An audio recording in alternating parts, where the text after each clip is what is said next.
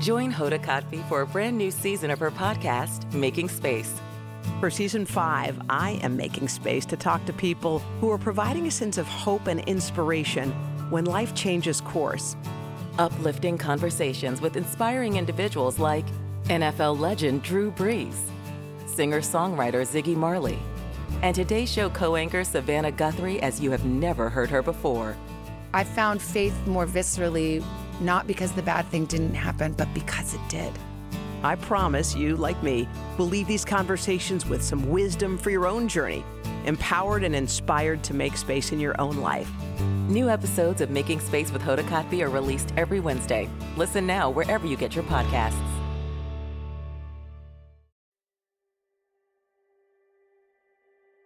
Welcome to a special bonus episode of the Jesus Calling podcast.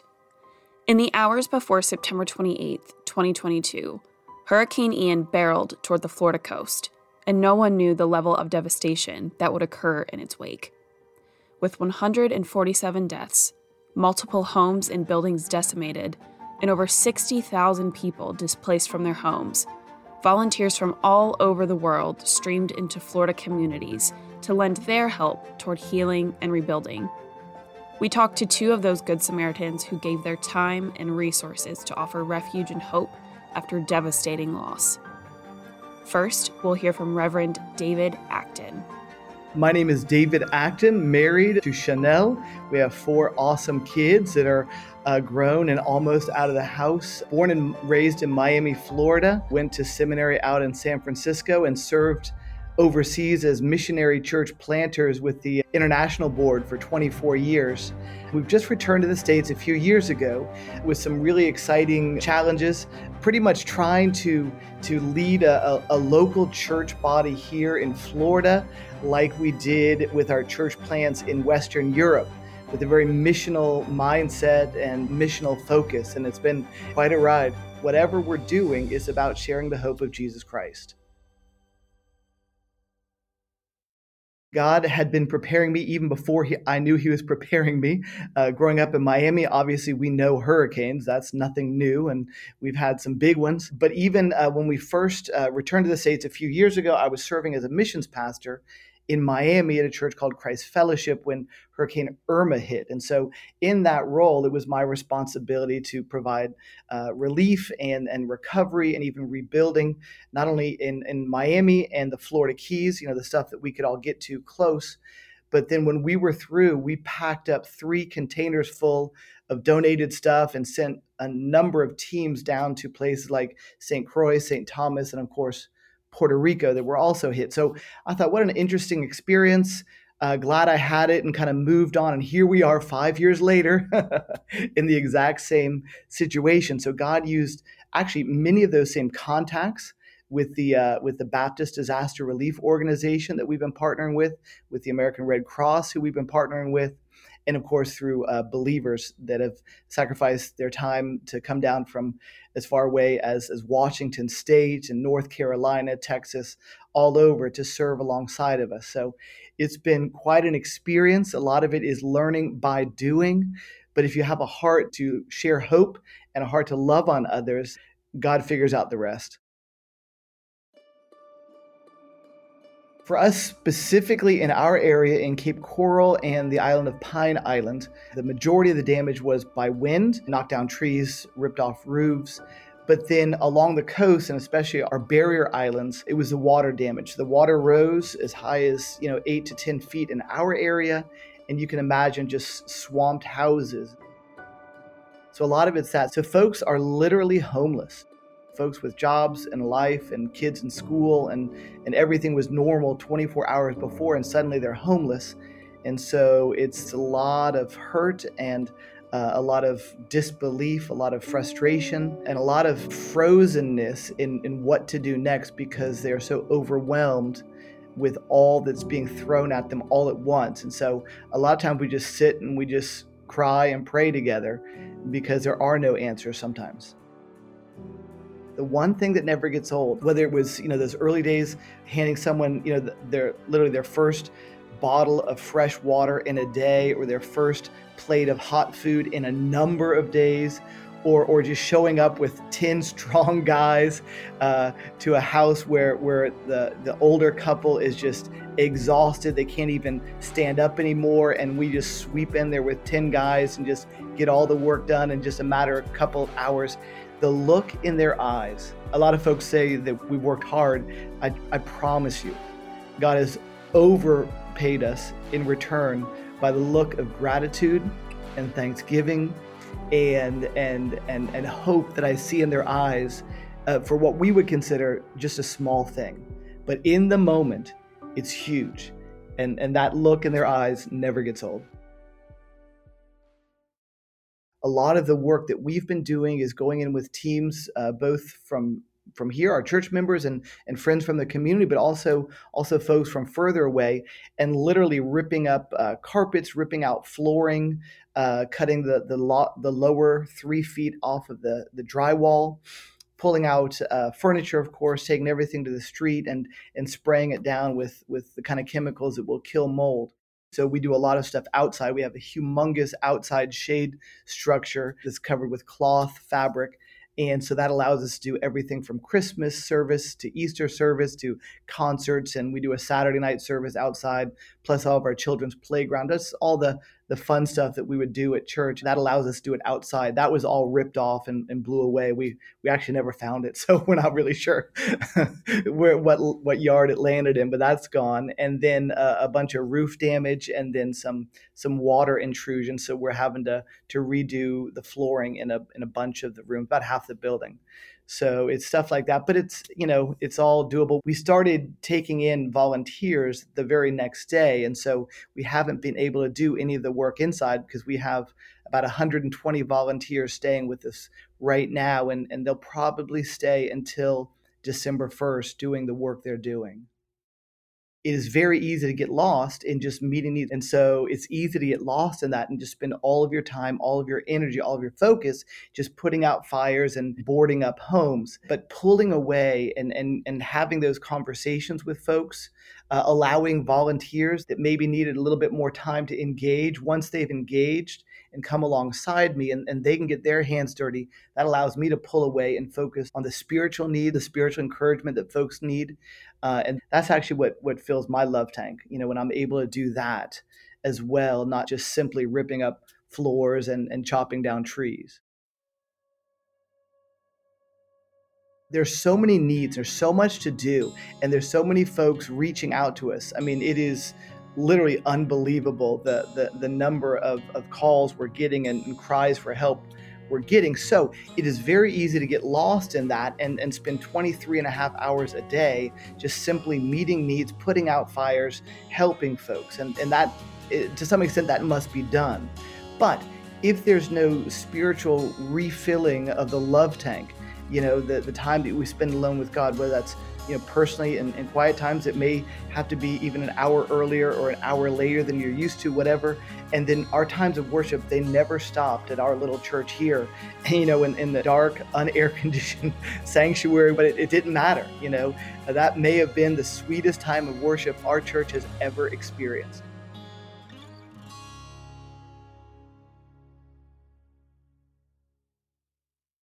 There's two things that, that Christians have that, that, a person who's not yet a believer in Jesus Christ simply cannot understand and never realize in this world. Of course, the peace of God transcends all understanding. That that is given only to believers, but this hope that that there's something better, hopefully, Lord willing, in this life for, for us and for others. But even even beyond that, for all eternity, that is something that only a, a true believer in Jesus Christ can understand. I'd like to read a prayer from Jesus Listens, March 21st. Merciful Jesus, your face is shining upon me, beaming out peace that transcends understanding. The closer to you I live, the safer I feel.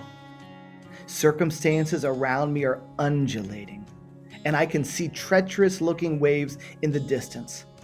But I need to keep fixing my eyes on you the one who never changes. I know that by the time those far away waves reach me, they will have shrunk to proportions of your design. And I rejoice that you are always beside me, strengthening and encouraging me as I face today's waves. In your sheltering name, amen. Photographer and small business owner Krista Kowalczyk. My name is Krista Kowalczyk. I own Impressions Photography. I'm a wedding and family portrait photographer based in Southwest Florida. I primarily work with um, families and weddings on um, Sanibel Island and Fort Myers Beach and our island communities here in Southwest Florida.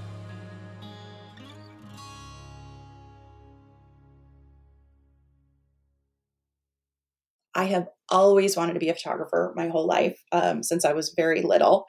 Um, I've never really wanted to do anything else. It's the only only job I've ever had. I tell people.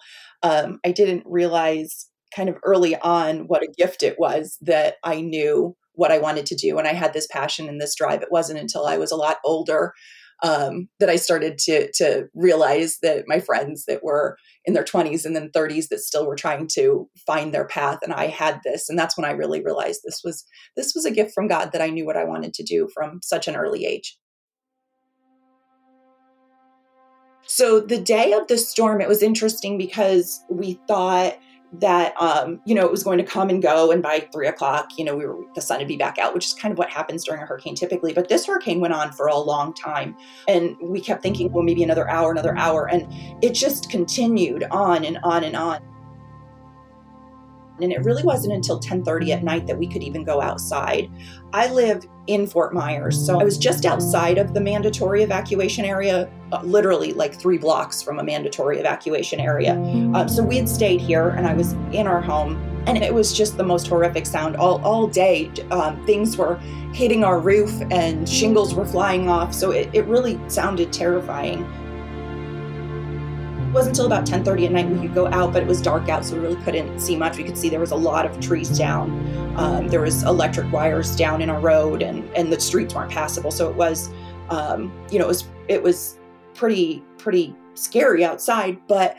Um, in the big picture, though, we we were fine, and it really wasn't until the next day that I I knew how bad it was everywhere else. We had lost cell phone service and we lost power, so we really didn't have any way to communicate with people outside of this area. And it wasn't until the next day. Um, we were up just before the sun. So it was sunrise. We walked out to our street. All of our neighbors came out and we're all kind of assessing things together.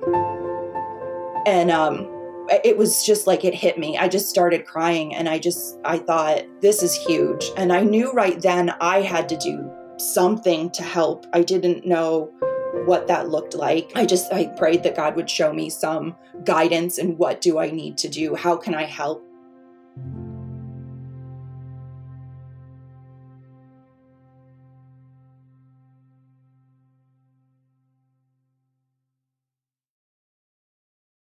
So I um, went to my friend's father's house and just started trying to help him clear out his home. It was completely flooded. His house had six feet of water.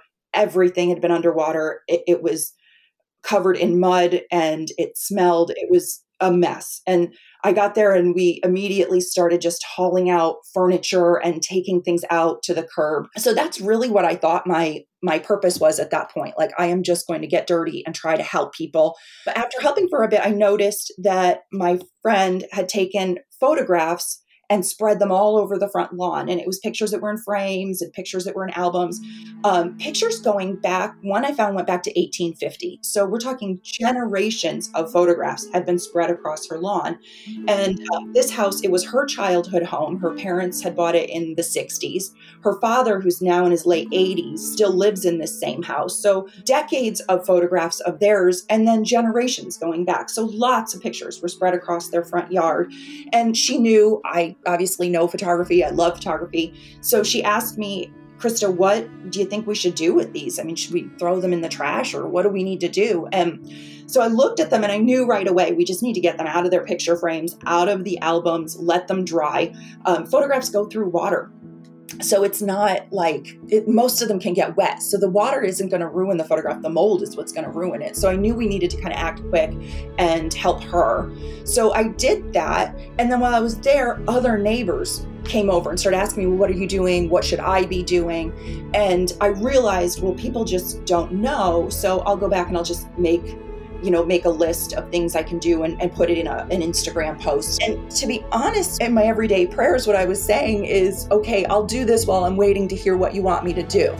And so I think I didn't really, it took me a long time of helping people with their photographs to realize that I'm actually helping people more than I realized. And that this was something bigger than just just this little thing that I thought it was just something small. The people that have had their pictures destroyed or or damaged they're going through so much. They're also at the same time they've lost everything in some cases. Some people have lost their cars their house their all their possessions their job all in a matter of a few hours that's all gone. And they want their pictures back but they also are just overwhelmed. So that's been kind of an, an interesting part where i probably talk to more people than I'm I'm actually help than I'm actually physically able to help. I talk to them, I give them encouragement, I, I give them advice. And what I didn't realize from the beginning, just offering that advice and listening to people was going to be so much help for people. I, I had one woman who came over, I helped her with her photographs. She came over with her mom. They came and um, picked up the pictures that I'd helped. We spent five hours together um, she sat at my house. She looked through every picture I'd saved. She told me all of her stories of what they went through and how traumatic this was for her. And I didn't realize that part of helping people with their pictures was just going to be helping people by listening to them and by giving some hugs. I've been doing a lot of hugging lately. And uh, I, I think that's part of it too that I, I didn't realize when I was saying, you know, like what God, tell me what I need to do. I'll do this picture thing in the meantime until I didn't realize, I didn't, I just didn't realize what a bigger calling this was. It's been a lot more impactful than I would have imagined, not just on these people, but on me as well. This has been traumatic for everybody here in Southwest Florida, whether your house was affected or your family's, or, you know, you lost a loved one or you are just it, it, no matter what the scenario is, it's it's really been traumatic for everybody here. So helping these people and working on pictures has been a little bit therapeutic for me in that I, I have a purpose and I have something to do with my time. And those hugs I've been giving people are just as good for me. I've been very appreciative of that. I have really relied on prayer to get me through this time. It, it has been hard just seeing so much devastation and so much loss. I've prayed every day um, that I have the strength to continue to help people. And it's sort of funny as I look back at this that here I'm helping people with pictures, but still praying every day that God would show me some direction. And I really did realize after a while that this is the impactful thing that I'm supposed to do. And, and He was saying this all along. So I'm just praying today that I can continue to have the strength to continue helping people and continue showing people Christ's love. Thank you for listening to this special bonus episode as part of the Jesus Calling podcast. If you'd like to help with Hurricane Ian relief efforts, please visit convoyofhope.com. Be sure and follow the Jesus Calling podcast so you can hear more encouraging stories just like this one. For more information on Jesus Calling and Sarah Young, please visit jesuscalling.com or visit us on our social media channels on Facebook, Instagram, and Twitter.